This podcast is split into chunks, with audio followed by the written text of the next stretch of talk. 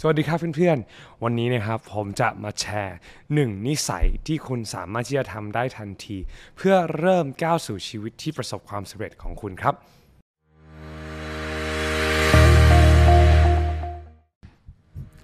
สวัสดีครับเพื่อนๆยินดีต้อนรับกลับสู่รายการ 5 นาทีกับ CEO นะครับวันนี้เราจะมาพูด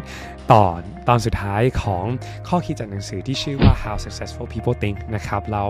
เมื่อสอนตอนที่แล้วเราพูดถึง 4 อย่างไปแล้วนะครับ ก็คือ Big Picture Thinking Creative Thinking Realistic Thinking Strategic Thinking วันนี้เราจะมาพูดถึง 3 อย่างสุดท้ายก็คือ Possibility Thinking Reflective Thinking นะครับแล้วก็ Bottom Line Thinking นะครับ Possibility Thinking เนี่ยจะคล้ายๆกับ Creative Thinking ก็คือถ้าแปลเป็นภาษาไทยเลยมันก็คือว่าความคิดว่าอะไรมันเป็นไปได้บ้างคำว่า Creative เนี่ยมันเหมือนกับเราพยายามที่จะจะตีกรอบนอกออกไปให้มากที่สุดนะครับแล้วก็พยายามที่จะขยายความคิดของเรา ให้กว้างให้ทะลุกรอบเดิมๆของเรานะครับแต่ว่า possibility thinking เนี่ยคือมันเหมือนกับว่าพอเราวางแผนไปเรียบร้อยแล้วเนี่ย มันมีอะไรที่มันอาจจะเกิดขึ้นได้ ซึ่งมันเป็นได้ทั้งในด้านบวกและในด้านลบนะครับ possibility uh, thinking เนี่ยมักจะรวมถึงการที่เรา factor in worst case uh, uh, scenario หรือ uh, เหตุการณ์ที่ร้ายกาจที่สุดที่อาจจะเกิดขึ้นได้ อย่างเช่น uh, หลาย ๆ ธุรกิจที่อาจจะ uh, มีผลกระทบช่วงโควิดนี้เยอะกว่าคนอื่น เพราะว่าเขาไม่ได้มีการวางแผน worst case ไว้วันหนึ่งมีโรคระบาดออกมาเนี่ยมันจะทำให้นักท่องเที่ยวหายไปหมด มันทำให้เขาไม่มีฐานลูกค้าสำรอง นอกจากกลุ่มนักท่องเที่ยว พอเรา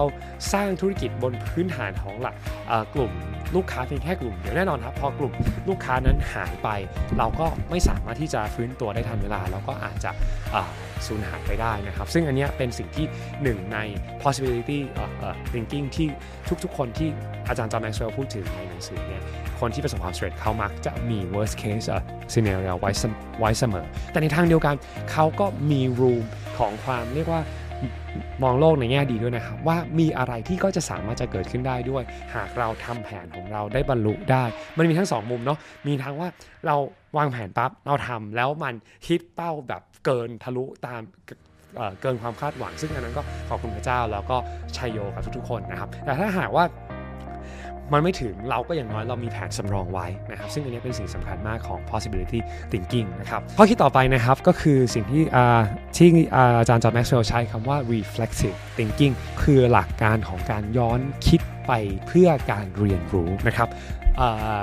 ศัพท์ภาษาอังกฤษเขาจะใช้คำว่า daily reflection ซึ่งเป็นหนึ่งในทักษะที่หลายๆคนดังแล้วก็หลายๆ influencer หลายๆ คนที่เป็นนักธุรกิจ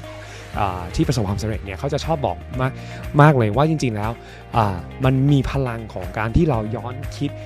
ในสิ่งที่พวกเราทำในแต่ละวัน เพื่อที่จะเรียนรู้ว่าเราทำอะไรได้ดี และเราทำและเรามีช่องทางแห่งการปรับปรุงอะไรบ้างนะครับ ซึ่งพอเราทำแบบนี้เราก็จะรู้ว่า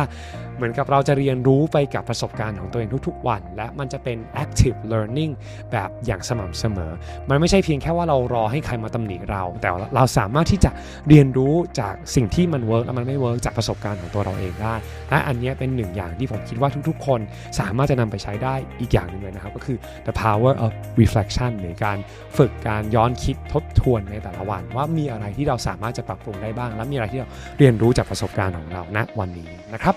มาถึงอันสุดท้ายนะครับก็คือ bottom line thinking นะครับ อันนี้สำคัญมากๆสำหรับนักธุรกิจทุกๆ คนนะครับ ก็คือว่าสุดท้ายแล้วทำธุรกิจสร้างไรายได้ให้ดีขนาดไหน แต่หากไม่มีกำไรไม่รู้จะทำทำไมนะครับ อันนี้เป็นสิ่งที่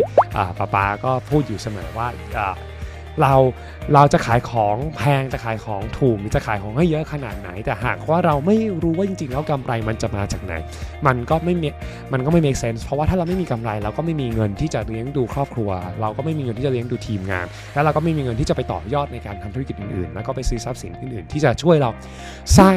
ทุนสร้างรายได้ใหม่ ๆ ให้กับองค์กรของเราด้วยนะครับ ก็อันนี้เป็น ตอนจบของซีรีส์นี้นะครับของ